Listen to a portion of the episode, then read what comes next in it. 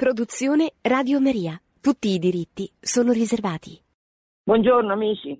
Quest'oggi io continuo in quello che sto facendo da tempo e cioè partendo dal libro che ho scritto, che devo dire è un bel libro, molto utile, Una storia della Chiesa, e stiamo andando avanti dall'inizio, dal primo secolo, siamo arrivati al XX secolo e siamo arrivati eh, adesso l'ultima volta esattamente mi, mi pare, sì, abbiamo parlato della Polonia, siamo arrivati adesso alle persecuzioni terribili che la Chiesa ha dovuto affrontare in Messico prima e in Spagna dopo. A dieci anni di distanza la guerra dei Cristeros in Messico e successivamente, dieci anni dopo, 1936-39, la spaventosa guerra civile spagnola.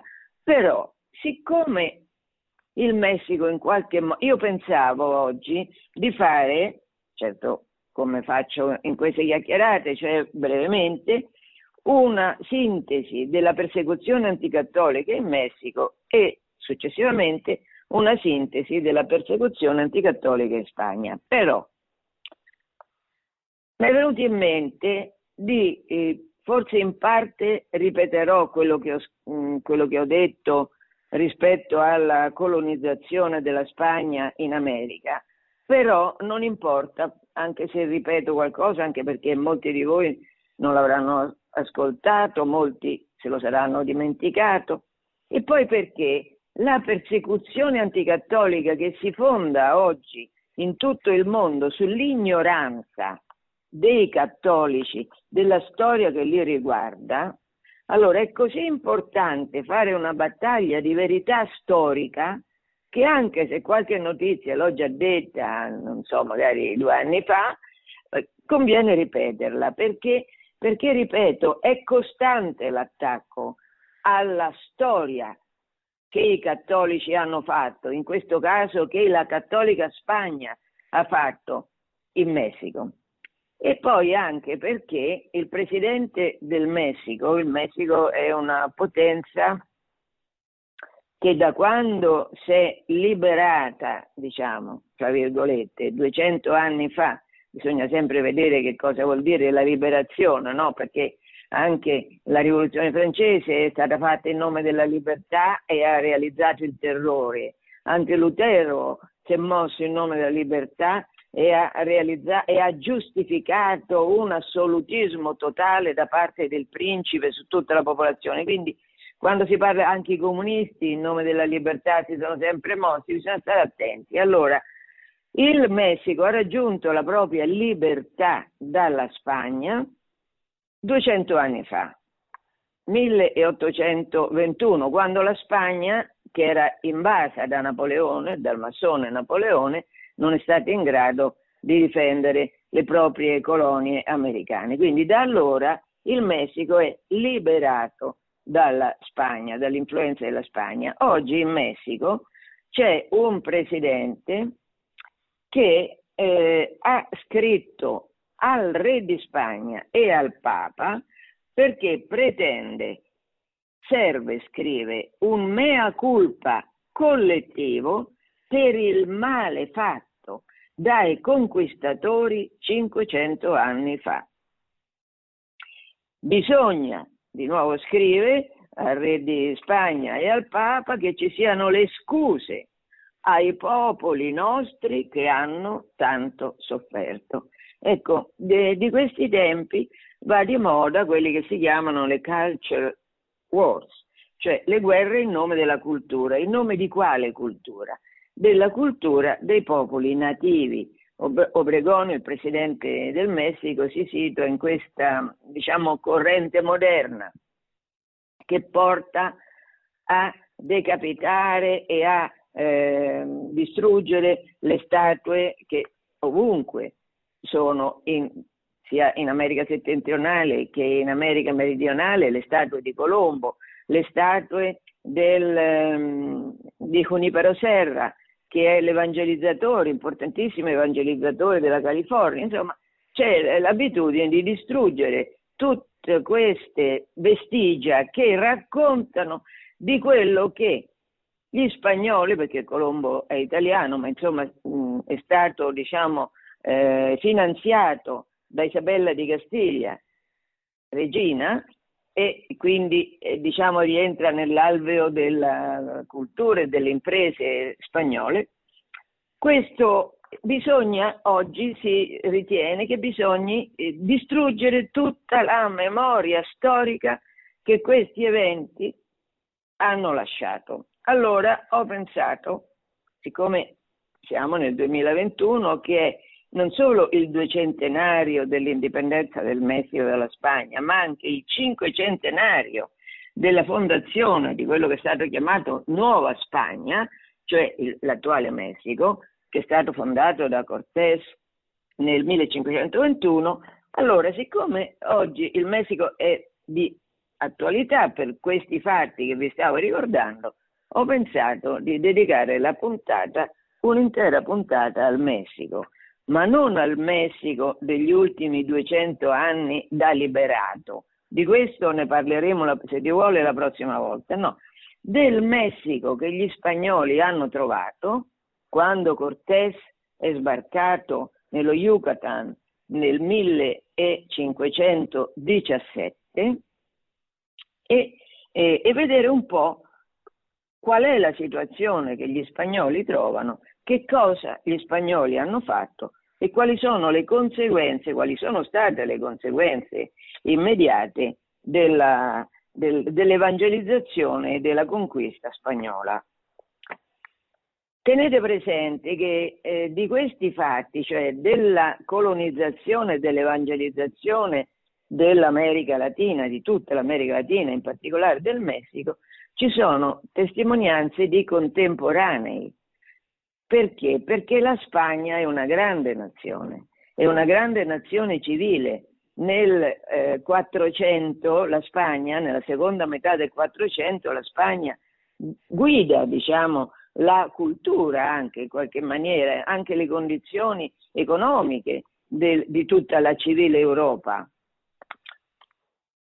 La Spagna nel 1492, quando Colombo scopre l'America, la Spagna ha finito proprio in quell'anno quell'Odissea che è durata 781 anni per liberarsi dalla, dall'oppressione islamica che aveva invaso questo territorio romano, questo territorio anche dove c'era il regno romano barbarico dei Goti, nel 711. Nel 711 i, i musulmani, i berberi musulmani dilagano, distruggono chiese, monasteri perché vogliono eh, fondare Al-Andalus, cioè questa terra, questa terra bellissima perché era, la Spagna è bellissima, piena di rovine romane, piena di cultura, ecco tutto quello doveva cedere il passo alla nuova civiltà che i musulmani avrebbero realizzato in Spagna.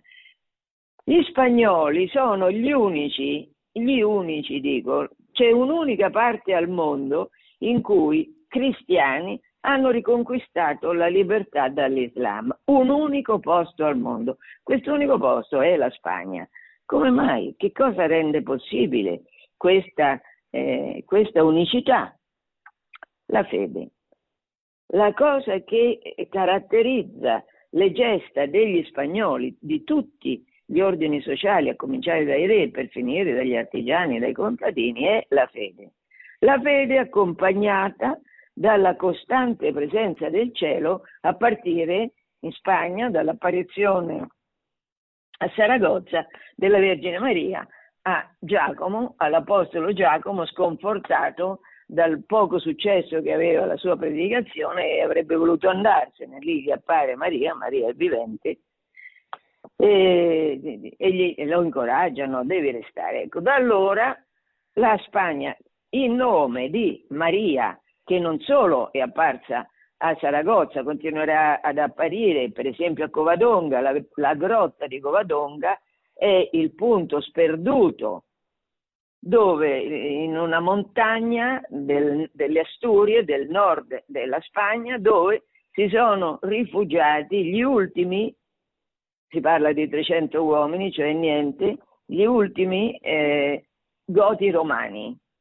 cristiani, gli altri erano stati sgominati, ma da lì, da nuovamente un'apparizione di Maria a Covadonga, e piano piano, anno dopo anno, decennio dopo decennio, gli spagnoli avanzano, avanzano e riconquistano la terra che gli arabi avevano eh, provato a fare propria in tutte le sue parti, ma gli rimaneva questo piccolo posto, questo piccolo posto che hanno in qualche modo disprezzato, lasciamoli stare, quelli stanno lì sulle montagne, questo piccolo posto da lì, in nome della fede e, e chiedendo costantemente l'aiuto al cielo perché le forze dei, degli occupanti berberi arabi erano molto superiori a quelle dei, degli spagnoli che si andavano riorganizzando. Comunque, piano piano, piano piano, piano piano, finalmente nel 1492, guarda caso, nello stesso anno in cui viene scoperta l'America,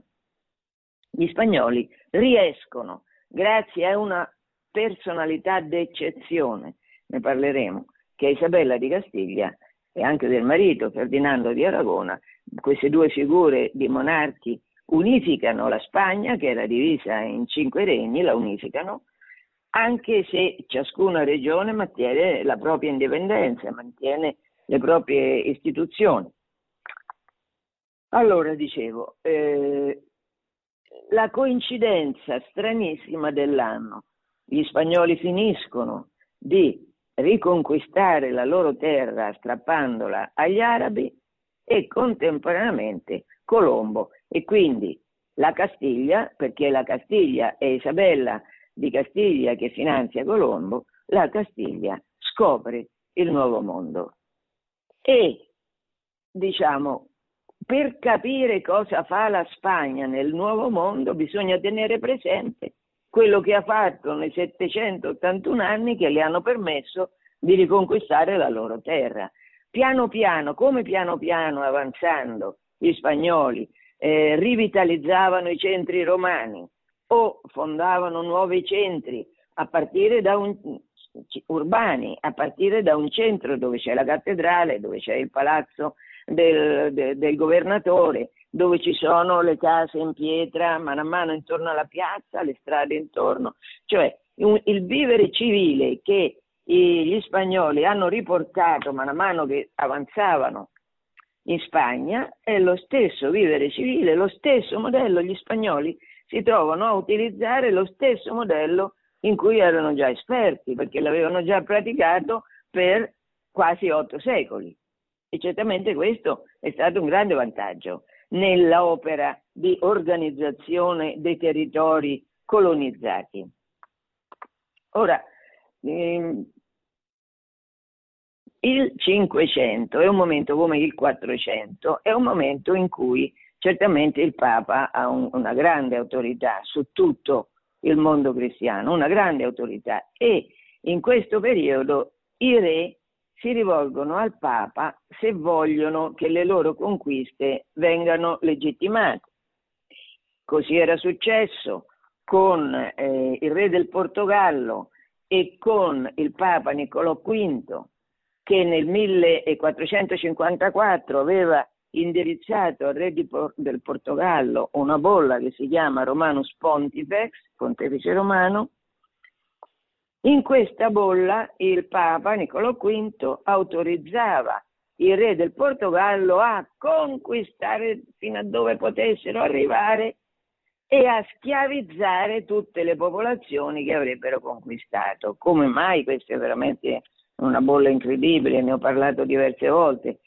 Beh, è una bolla certo che ha poche giustificazioni da un punto di vista cristiano, da un punto di vista storico è una bolla che segue eh, di un anno la conquista di Costantinopoli. Costantinopoli, capitale dell'impero romano d'Oriente, non è solo conquistata, è devastata dai turchi ottomani che la soggiogano ancora oggi in Turchia ogni anno il giorno della conquista, il giorno della caduta di Costantinopoli, il giorno della strage terribile che i musulmani entrando vittoriosi a Costantinopoli hanno provocato, viene considerato questo giorno dai turchi festa nazionale. Ora, anche per quello che riguarda la Spagna, il Papa dell'epoca, che è uno spagnolo, Rodrigo Borgia, Alessandro VI, Alessandro VI fa una bolla anche lui per in qualche modo legittimare tutte le conquiste che i re di Spagna avrebbero fatto di lì a seguire. Questa bolla si chiama Intercetera ed è scritta da Alessandro nel 1493, cioè immediatamente dopo la conquista. Che si stabilisce in questa bolla? Sempre che la ritrovi. Dunque, perché questo allora dunque come mai che non la trovo? Che la volevo leggere. In ogni caso, adesso siccome non la trovo, lo devo riassumere così. Vi fidate del mio riassunto orale. Allora il Papa dice, benissimo, noi vi autorizziamo a evangelizzare tutte le regioni che avete incontrato e che incontrerete e vi autorizziamo a mandare lì i migliori, gli uomini più dotti, non solo più dotti ma anche più moralmente irreprensibili, i migliori uomini di cui voi disponete, cioè prendendoli chiaramente dagli ordini religiosi, e noi vi autorizziamo e vi sproniamo a fare questo. La regina Isabella prende alla lettera l'incarico del Papa e punta a, a evangelizzare il, il, il, primo obiettivo della regina Isabella è quello di evangelizzare e poi questo lo vedremo. Nel frattempo ho, ho trovato quel, quelle brani di questa bolla intercetera che volevo leggere. Scrive il Papa, vi ordiniamo in virtù di santa obbedienza di nominare nei suddetti continenti e isole uomini valorosi, timorosi di Dio, colti, abili e esperti, allo scopo di istruire i suddetti abitanti e residenti nella fede cattolica e di educarli nella buona morale. Questo scrive Alessandro VI nel 1493 ai re di Spagna, in particolare alla regina Isabella. Ora però a me interessa che voi cogliate eh, la situazione che si presenta agli spagnoli nel momento in cui scoprono questi territori, soprattutto sto parlando adesso del Messico. Come dicevo prima, tutte le spedizioni, a partire anche dalla prima di Colombo, ma anche della seconda, che è l'anno successivo, alla scoperta del 1493, tutte le spedizioni non ci sono solo soldati, ci sono anche religiosi, perché l'obiettivo, lo ripeto, è quello dell'evangelizzazione, quindi da sempre ci sono religiosi e da sempre questi religiosi, che sono i migliori di cui disponesse la corona di Spagna, i migliori colti da sempre e costantemente documentano, documentano quello che che trovano, imparano le lingue, raccontano quali sono le abitudini dei popoli incontrati. Adesso la caratteristica principale che gli spagnoli incontrano è una car- caratteristica di, eh, non di bellezza, di orrore. Di orrore. Perché? Perché gli spagnoli si imbattono in una cultura che è fondata sui sacrifici umani di massa che vengono fatti in quei meravigliosi templi che i turisti oggi da tutto il mondo vanno a ammirare, queste grandissime zigurat, no? Templi fatti a scala. In cima a queste scale c'era il posto in cui il sacerdote, munito di un particolare coltello con una lama molto affilata, estraeva palpitante il cuore dei sacrificati per darlo, per darlo in sacrificio alla divinità, questa divinità essenzialmente era la principale, il Sole, perché si riteneva che per continuare a brillare, cioè perché ci fosse ancora vita sulla Terra, il Sole avesse bisogno di queste decine di migliaia di cuori, perché erano sacrifici umani di massa. I corpi così sacrificati venivano poi smembrati, buttati giù da questi eh, gradoni del Tempio e venivano offerti come cibo agli indio. Quindi gli spagnoli si imbattono in una società fondata sui sacrifici umani e sul cannibalismo. Questa è una cosa talmente inconcepibile, tanto orrenda da essere inconcepibile, che in Europa, nelle università, fra i professori universitari, cioè fra gli uomini più doti del tempo, si comincia a parlare, ma questi uomini saranno uomini, avranno un'anima, perché le cose sono talmente terribili che ma questi, quelli che vivono così, ma ce l'hanno un'anima? Vedremo questo dibattito più avanti. Allora, nel, nel descrivere, ci sono molte descrizioni di queste abitudini degli indio che stanno in Messico. In Messico c'è un grande impero, l'impero degli Aztechi, che è erede dell'impero dei Maya. Gli Aztechi comandano su 371 popoli. Questi popoli su cui comandano erano essenzialmente eh, adatti a fornire eh, persone pronte eh, diciamo, eh, a essere scuoiate, a essere uccise nei sacrifici umani. Quindi vigeva il terrore in quei territori, in questi 371 popoli, il terrore di essere fatti prigionieri dagli aztechi che erano molto forti per poi essere portati a essere sacrificati in quella che oggi si chiama Città del Messico. Adesso vediamo come il francescano che si chiama Bernardino de Sahagún, questo arriva in Messico nel 29 e pensate che si dedica anche, tra le cose che fa, a insegnare latino ai figli dei nobili aztechi. Questo per dire che l'evangelizzazione, sempre la Chiesa ha fatto così e la Chiesa eh, spagnola ha fatto così sistematicamente, non solo ha evangelizzato, mentre evangelizzava diffondeva la cultura, perché non si dà mai una fede senza la cultura, lo ripeteva sempre Giovanni Paolo II. E così, per esempio, questo, questo benemerito francescano di Sahagún studia la lingua Nahuatl, che era la lingua degli, degli Aztechi, e scrive 12 volumi sulla storia generale delle cose di, Nuove, di Nuova Spagna, della Nuova Spagna, ho tradotto il titolo dallo spagnolo.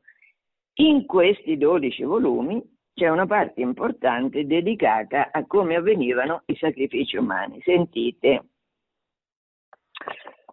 Sagun racconta che l'anno cieco è diviso in 18 mesi, di 20 giorni ciascuno.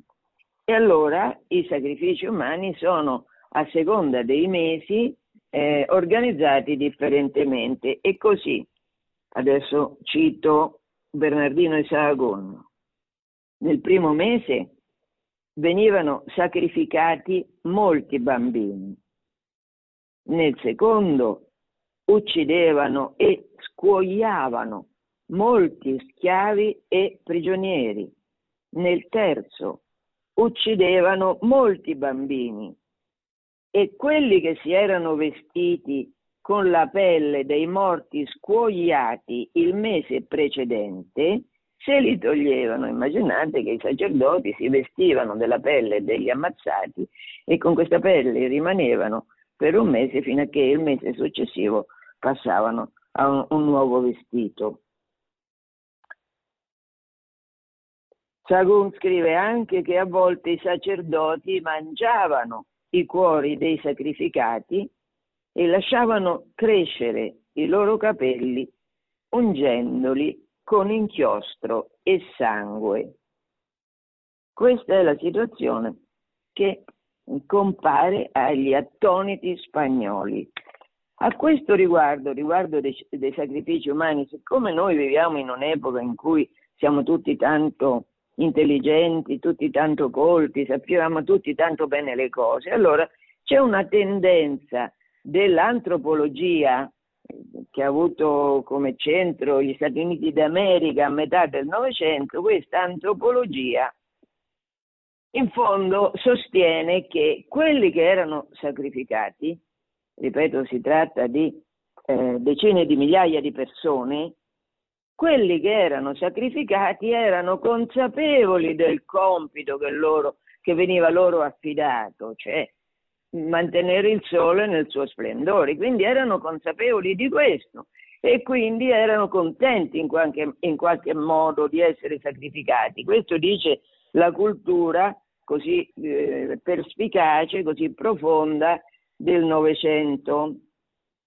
Allora, come per rispondere indirettamente, implicitamente a queste stupidaggini che vengono dette oggi, un altro frate che si chiama Toribio di Benavente, questo è chiamato Motolinia dagli indio. Motolinia nella lingua nahuatl significa colui che è povero, arriva a piedi, poverissimo, gira il Messico a piedi, dorme per terra e passa a evangelizzare da un centro all'altro. Questo qui, questo Motolinia, scrive, e lo, lo, cito perché è una risposta in anticipo alle stupidaggini che girano oggi, scrive, e nessuno creda che quanti venivano sacrificati lo facessero liberamente, ma costretti dalla forza e avendo molta coscienza della morte e del suo dolore spaventoso. E poi anche lui racconta che alcuni dei sacrificati venivano scuoiati mentre i sacerdoti si rivestivano di quelle pelli, poi ballavano con quello spaventoso e crudele vestito. Questa è la situazione che gli spagnoli incontrano, con cui gli spagnoli si abbattono, si imbattono. Che fa Cortés? Che fa questo uomo che è Hernán Cortés che è mm, molto denigrato, oggi lo stesso nome basta per significare una persona eh, violenta che, che, fa uccisioni di massa. Allora Hernán Cortés appena arriva in un posto, innanzitutto fa celebrare la messa, perché ripeto, il primo obiettivo dei reali di Spagna e di Isabella era che questi territori fossero evangelizzati. Quindi la prima cosa che fanno, piantano la croce e dicono messa. In ogni posto in cui arrivano ci sono dei templi e in questi templi, all'interno di questi templi, sopra in alto, sopra i saliti i gradini, ci sono immagini di divinità orrende, violentissime e c'è sangue dappertutto perché eh, eh, questi templi servono per fare i sacrifici umani. Che fa, che fa eh, Cortés? Cortés, man mano che avanza, fa alleanza con i vari 371 popoli che incontra, che erano oppressi dagli Aztechi, i quali regolarmente ruba- violentavano le loro donne e li deprivavano dei più belli e migliori figli, sia maschi che femmine, per portarli a essere sacrificati, allora Cortés che fa? Dice agli indio, non abbia- questi non sono veri dei, guardate che tutto questo è documentato e io lo sto riassumendo, questi non sono veri dei, sono mostri, sono diavoli, li dovete abbattere, vi dovete liberare da questo orrore. Eh, ma gli indio che, erano, che assistevano a questo dicevano no, noi abbiamo paura di questi perché se tu fai così, se tu distruggi quelle statue, quelli si vendicano contro di noi e, e, e ci fanno stare ancora peggio. E allora a quel punto Cortés distruggeva quegli idoli, li distruggeva e metteva a posto loro la croce e l'immagine di Maria. e gli indios stavano costernati, sbigottiti a assistere a questa profanazione dal loro punto di vista, però vedevano che poi non succedeva niente. Quindi quando si rendono conto gli indios che la distruzione dei loro idoli, che da loro volevano solo sangue, sangue, sangue, seguono Cortés, perché capiscono che Cortés li va a liberare, che la Spagna li va a liberare dall'orrore dell'oppressione degli aztechi. E quindi Cortés riesce solo quattro anni dopo eh, mm, l'invasione di, del, del Messico a formare la nuova Spagna. Solo in quattro anni e conquistato tutto quell'enorme terreno che si chiama Messico. Perché? Perché mano a mano che avanzava la popolazione lo seguiva contro gli aztechi. Quindi gli aztechi poi sono stati vinti perché hanno avuto non solo quelle poche centinaia di spagnoli che seguivano Cortés, ma anche tutti gli altri popoli che combattevano dal lato, dalla parte degli spagnoli. La conquista di Cortés è raccontata, fra le altre, da un suo soldato che si chiama Bernal Díaz del Castillo. Questo Bernal Díaz del Castillo ha scritto un libro, di nuovo, che si intitola Storia vera della conquista della Nuova Spagna, dal, 1500, dal 1517 al 1521. E, sentite, e, e eh, Bernal scrive quello che io vi ho appena detto, Leggiamo però la sua viva voce. Eh, dunque, Cortés spiega agli indio che se volevano essere nostri fratelli dovevano togliere da quella casa, da quel tempio, gli idoli che c'erano, perché erano molto cattivi. Li portavano a fare un grande sbaglio, non erano dei, non erano dei ma spiriti cattivi che mandavano all'inferno le loro anime e che al posto degli idoli dovevano mettere un'icona di Maria e la croce. E così è successo, quello in fondo che vi ho appena raccontato. E quindi ah, eh, Cortés diceva anche di essere inviato dall'imperatore Carlo, certo perché nel 21, nel 17 non solo era morta Isabella, che muore nel 1504, ma era morto anche il marito, Ferdinando, nel 1516 e a posto loro regnerà Carlo V d'Asburgo, Carlo I di Spagna. E allora Cortés dice, è inviato dall'imperatore Carlo, padrone di molti regni, per castigare i cattivi e porre fine ai sacrifici umani. Cortés libera dalle prigioni gli uomini e le donne tenuti in vita fino a quando non avessero raggiunto il giusto peso es- per essere sacrificati e mangiati. Cortés proibisce in modo assoluto i sacrifici umani e il cannibalismo, cioè le due caratteristiche principali della cultura dei popoli che abitavano all'epoca il Messico sono vietate. Vietato fare sacrifici umani vietato cibarsi di carne umana. Questa storia del, anche questa eh, car- caratteristica degli aztechi, cioè di mangiare gli uomini, cannibalismo diffuso, come erano diffusi i sacrifici umani, oggi si è tentato di giustificarla dicendo che non c'erano abbastanza proteine e non essendoci abbastanza proteine bisognava mangiare quello che c'era, c'era la carne umana sacrificata. Ecco questo orrore che qualcuno nel Novecento ha potuto pensare di giustificare è quello che è una barbarie assoluta.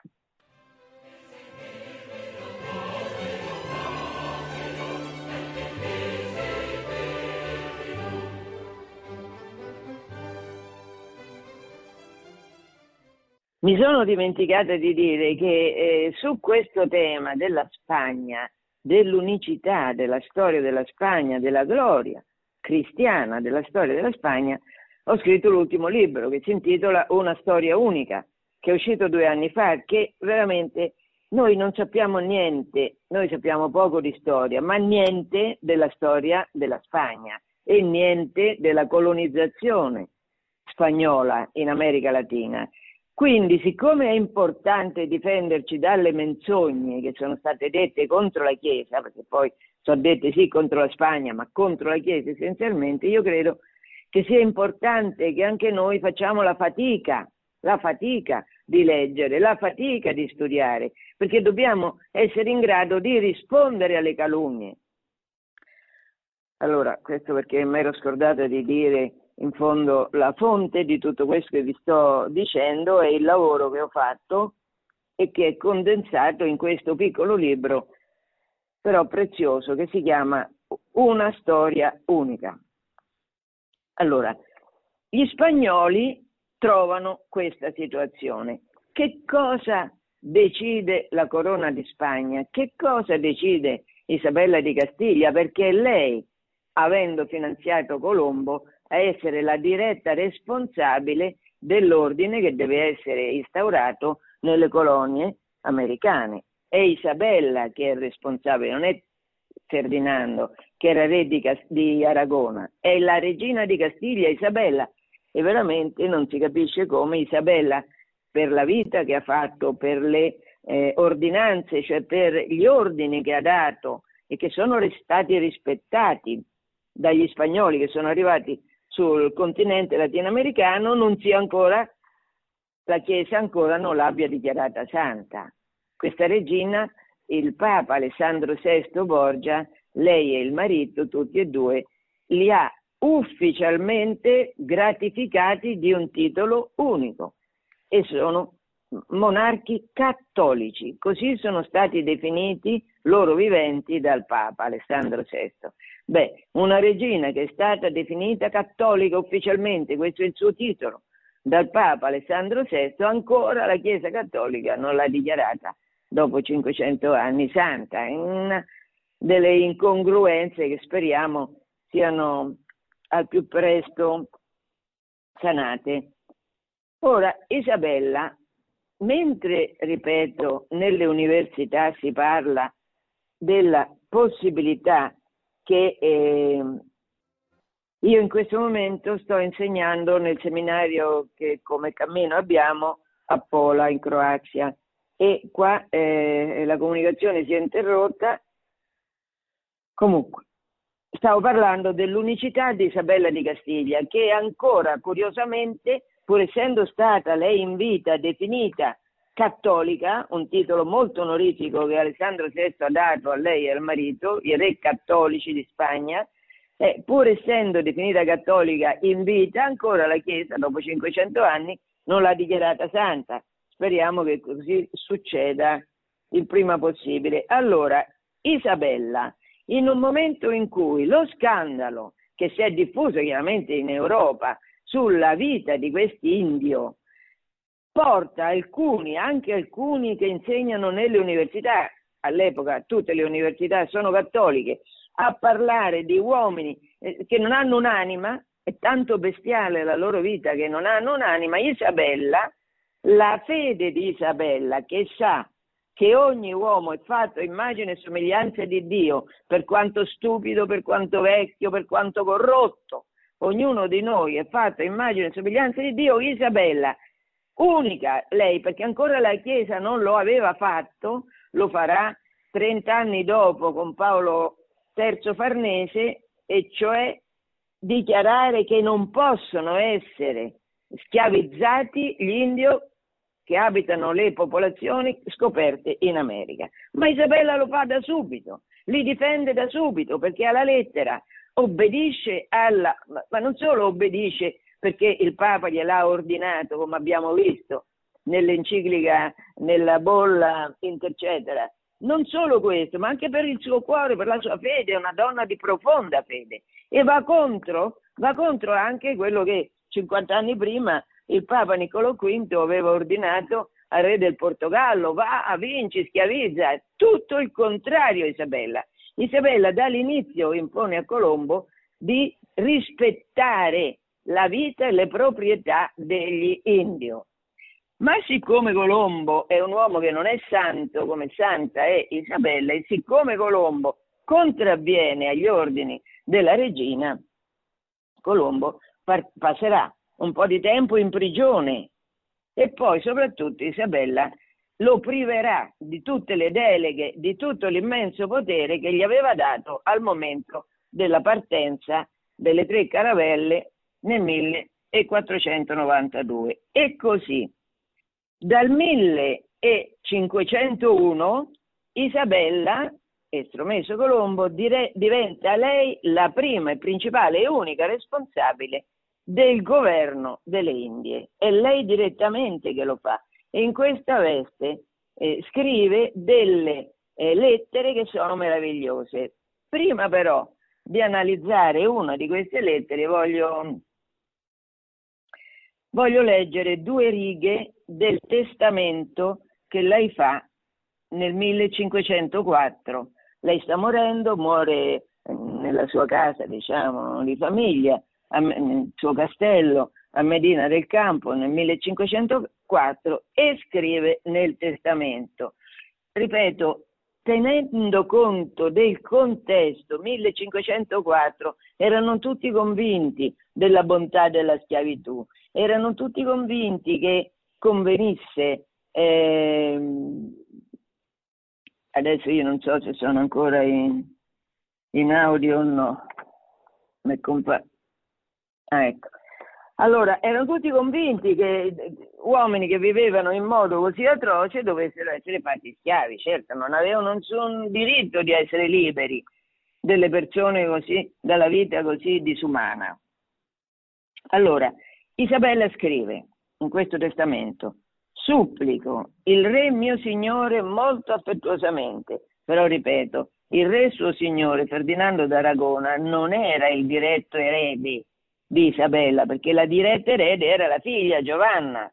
Infatti subito dopo dice, non supplica la figlia, dice, eh, e raccomando e comando alla principessa, sta parlando di Giovanna, mia figlia, e al principe suo marito, che è Filippo d'Asburgo, che non consentano né causino che gli indiani, i residenti e gli abitanti delle Indie e terraferma raggiunte, cioè già scoperte o da raggiungere, ricevano danno alcuno nelle loro persone o beni, ma al contrario, che siano bene e giustamente trattati e se hanno ricevuto qualche danno, che lo rimedino. Ecco, questa donna straordinaria impone e guardate che per strano che possa sembrare, i suoi successori, i re di Spagna, che hanno governato nei secoli successivi,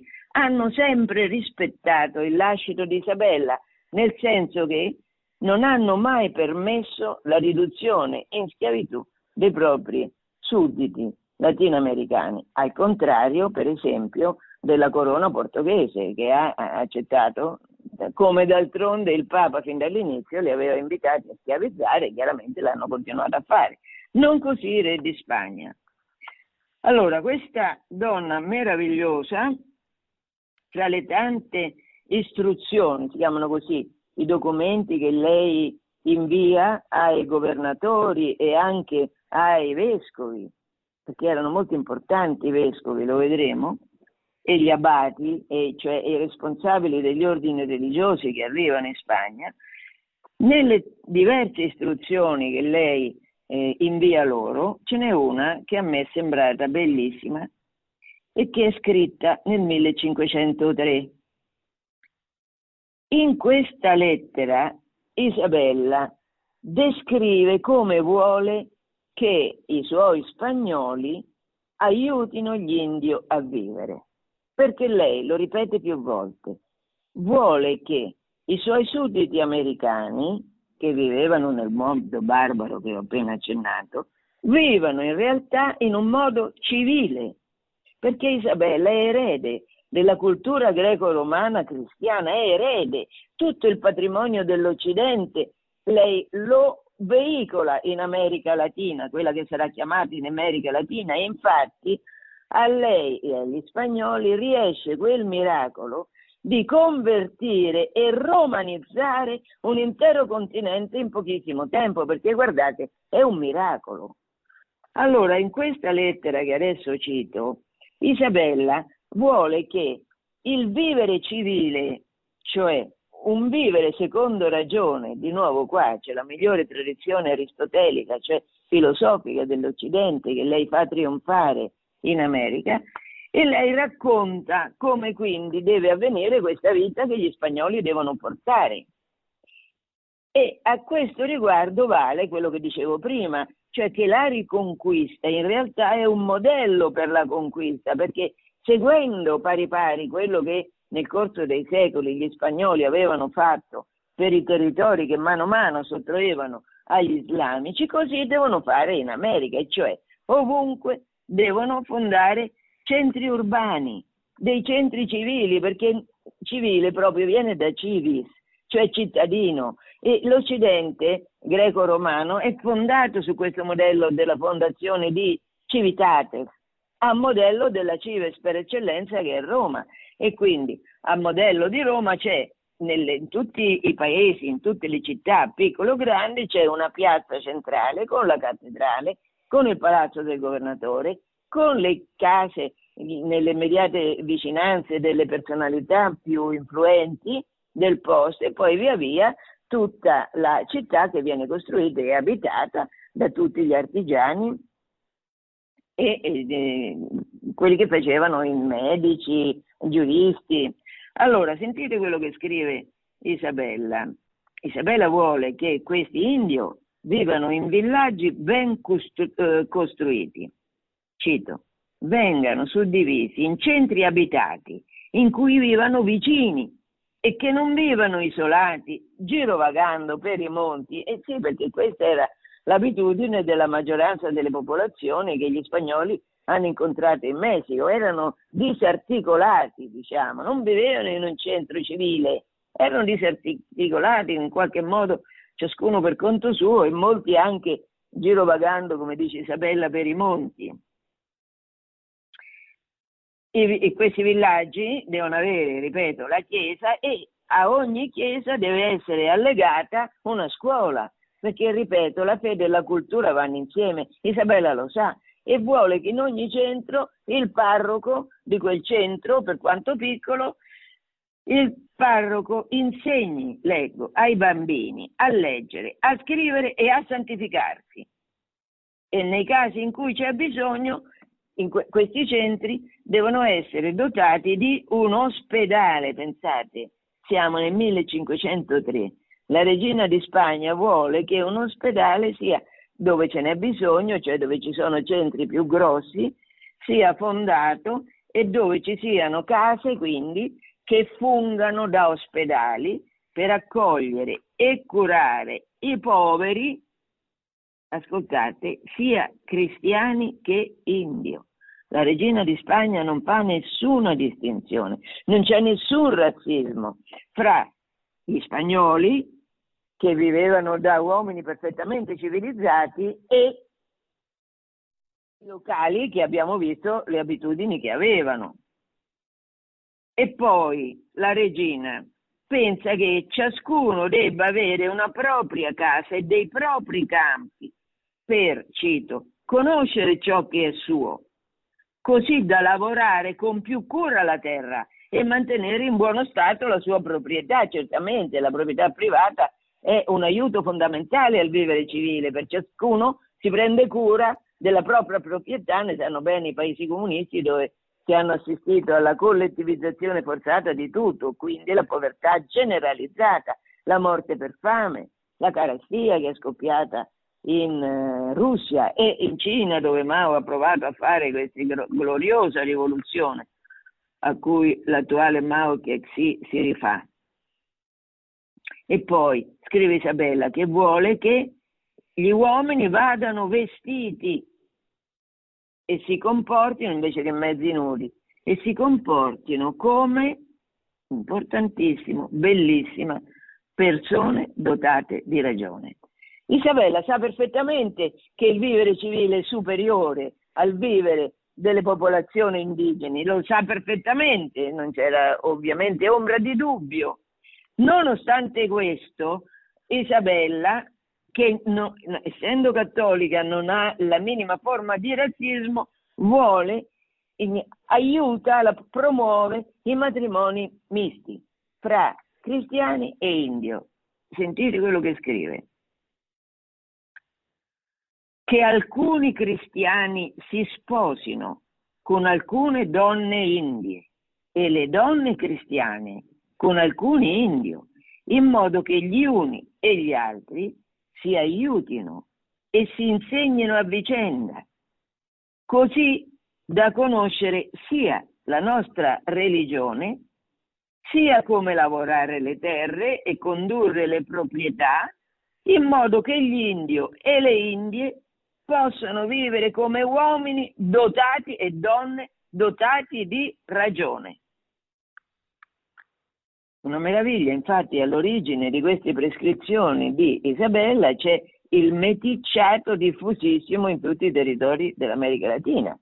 Meticciato che non esiste assolutamente in America settentrionale dove gli indios sono regolarmente stati sterminati dai puritani, dai calvinisti inglesi che ritenevano di essere l'elite del mondo e che ritenevano che dovessero conquistare tutto il mondo a immagine e somiglianza della loro perfezione. Isabella è cattolica, sa che non è così, che ognuno è fatto immagine e somiglianza di Dio e si industria a fare in modo che anche in questi territori sconfinati, lontanismi, altro che barbari, trionfi il modo di vita cristiano, basato sulla carità cristiana, sulla verità del Vangelo.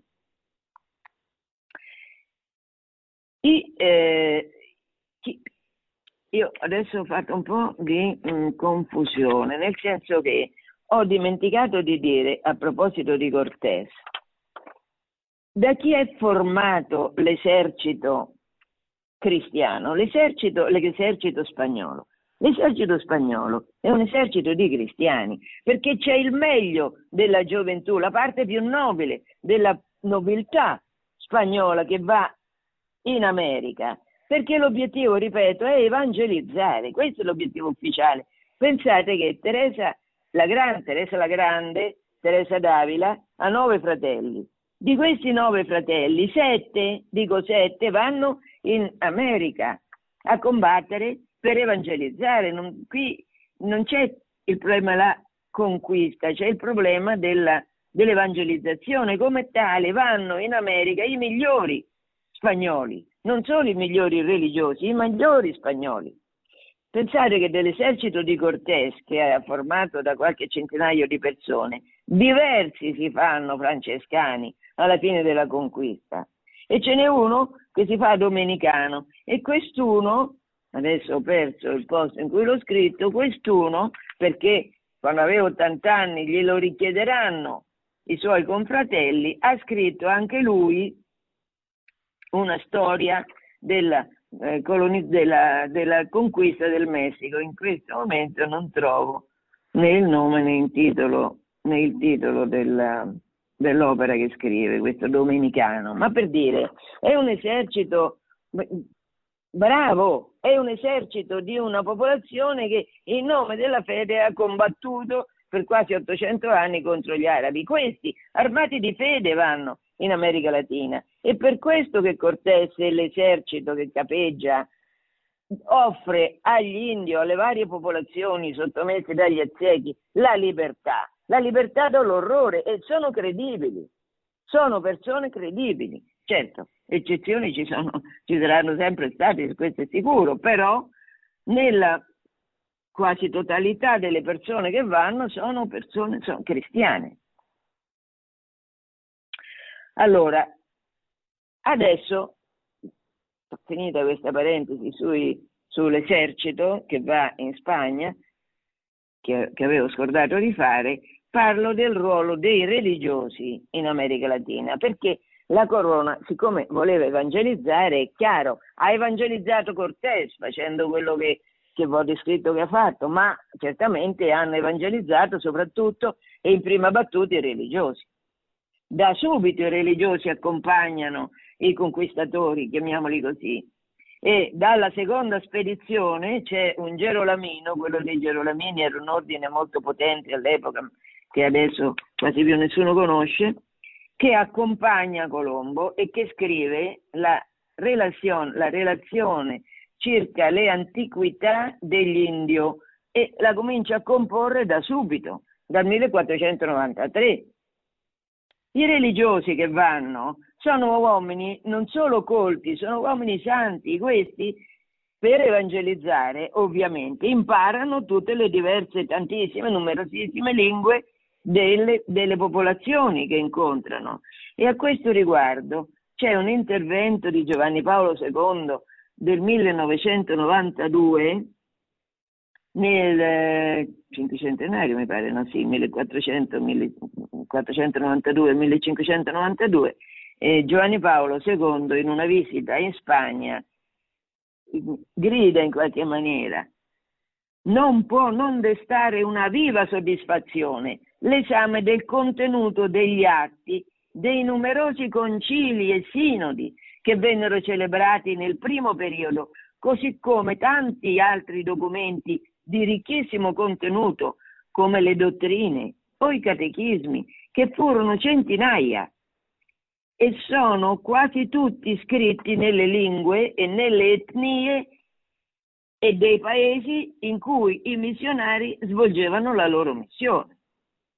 Cioè sono stati trovati centinaia di questi catechismi scritti da questi santi religiosi nelle lingue dei diversi popoli, perché la Chiesa di Spagna si è presa cura delle anime di questi che evangelizzava e quindi ha insegnato, ha insegnato latino, latino era la lingua colta dell'epoca e gli spagnoli non hanno solo insegnato lo spagnolo, hanno insegnato il latino e da subito pensate che nel Messico eh, gli spagnoli arrivano nel 1517 Bene, nel 1552 viene fondata a Città del Messico l'università. 1552, sono arrivati nel 17, è fondata la prima università, cioè gli, gli spagnoli puntano sulla cultura, non era facile, neanche in Europa, erano pochissime le università. Le università in Spagna, credo che si contassero sulla punta delle dita, si arrivavano a 5. Ecco, appena arrivati in Messico subito, qualche anno prima avevano già fondato un'università in Perù. Comunque, Città del Messico nel 1552. E poi ogni monastero, come dicevo prima, ogni cattedrale, ogni chiesa aveva una scuola. Nel monastero i monaci insegnavano agli indios i mestieri, perché tante cose non sapevano farle gli indios allora gli spagnoli portano non solo la cultura, portano l'artigianato, portano l'amore per la bellezza, portano l'amore per le costruzioni e questo lo insegnano nei monasteri a tappeto. Pensate che ogni, alla fine del Cinquecento più di 120 monasteri, 120 monasteri erano stati costruiti in America, in Messico. Che vuol dire questo? Vuol dire soldi spesi dalla corona di Spagna per costruire monasteri, bellissime costruzioni. Questo costa soldi, come per l'università, tanti soldi, tanti soldi per i libri, tanti soldi per gli insegnanti. La quantità di oro che è vero gli spagnoli hanno trovato in America Latina, da cui viene la leggenda dell'El Dorado, il paese dell'oro, questo oro, molto di questo oro è stato adoperato per costruire chiese splendide, monasteri splendidi in America Latina. Pensate, nel libro che io ho scritto una storia unica, ho fatto vedere solo una chiesa, per quel poco che si può vedere, andate su internet, guardate hanno, le chiese che hanno costruito gli spagnoli in Messico. Per esempio c'è questa che è un gioiello, la chiesa di San Francisco a Catepec a Puebla. Lo ripeto, andate a vedere su internet. San Francisco a Catepec a Puebla, meravigliose, l'incrocio fra l'arte spagnola e la, il desiderio di bellezza e le caratteristiche di bellezza che avevano gli indio viene a formare una cultura unica che sarà uno stile unico, che sarà lo stile, sarà chiamato così, indo-cristiano. Questo stile indo-cristiano è riconoscibilissimo perché ha, un, ha un'impronta, ha lasciato un'impronta. Creare uno stile, una, gli stili artistici sono pochi. E gli spagnoli, la, la fantasia degli spagnoli, l'amore degli spagnoli e l'amore degli indio liberati dall'orrore della dominazione cieca fanno sì che il loro cuore, eh, che non deve più essere estratto e mangiato vivo, il loro cuore esploderà in rendimento di grazie. Il rendimento di grazie si, si vedrà nella bellezza che popolerà tutti i territori messicani. Bene, io vedo che eh, come al solito sto sforando il tempo che volevo usare per parlare di questa evangelizzazione. Però finisco rapidamente perché certamente non solo la fede di tutto il popolo spagnolo, a cominciare dai re per continuare con l'ultimo contadino, ha prodotto il miracolo di essere l'unica nazione che ha resistito e riconquistato alla libertà cattolica territori passati sotto il dominio musulmano, ma anche che hanno, ripeto, in pochissime decine di anni costruito una chiesa in America Latina a cui ha aderito la maggioranza della popolazione. E adesso c'è un continente che parla tutto spagnolo e che ha l'eredità greco-romana cristiana, che è un'eredità che è la migliore eredità che possa esistere fra tutte le civiltà della terra. E questo grazie alla fede degli spagnoli e alla fede della Chiesa. Però questo miracolo, diciamo, non è avvenuto senza il concorso del cielo, che ha sempre accompagnato la storia della Spagna e che accompagna la storia della Spagna in America Latina, come eh, arrivano, ripeto, in Messico nel 1517, nel 1531, cioè 14 anni dopo, c'è Maria, la Moreneta, che appare a Guadalupe un'apparizione impressionante perché volevo, mi ero ripromessa di leggere un po' del, del bellissimo dialogo che c'è fra Maria e l'indio Juan Diego, che Giovanni Paolo ha dichiarato, bisognava aspettare Giovanni Paolo perché fosse dichiarato santo, anche lui, Juan Diego, come lo chiama Maria, lo, lo, Maria si rivolge a lui in Nahuatl, e, e lo richiama, aspettate qua, lo chiama nel diminutivo di Juan Diego Coetzin. Non trovo, non lo trovo. Aspettate, eh. Ah, ecco. Juan Zin, Juan Diego Zin, cioè piccolo Diego, Dieghito. Maria si rivolge a lui in questo modo. Gli dice, io sono la perfetta, sempre vergine, madre del verissimo Dio, per il quale si vive, il creatore degli uomini, il Signore di tutto ciò che ci circonda e ci avvolge, il padrone del cielo, il padrone della terra.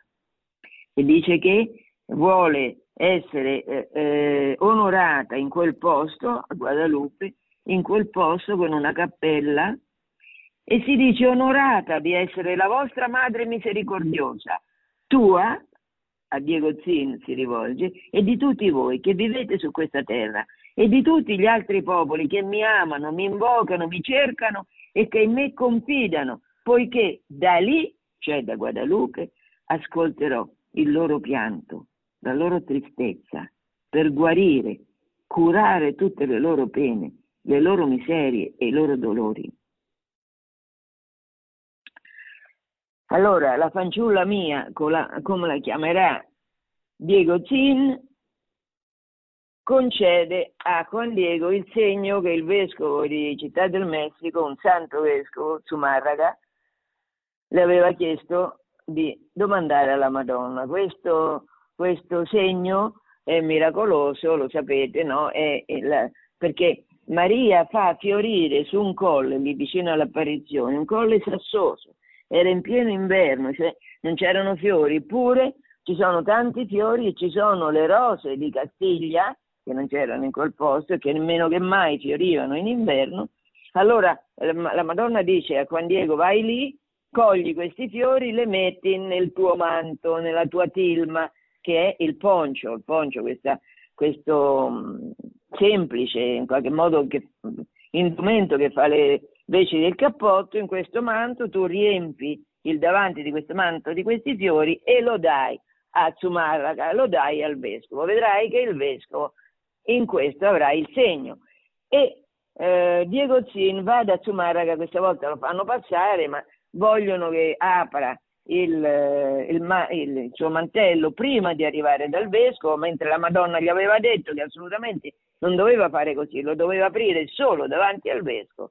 Arrivato davanti al vescovo, Juan Diego lo apre e dice ecco, eccellenza, non so se lo chiamava eccellenza, ecco uh, eh, Sumaraga, questo è il segno che Maria ha dato, ma lui non poteva sapere qual era il vero segno, pensava fosse tutti quei fiori.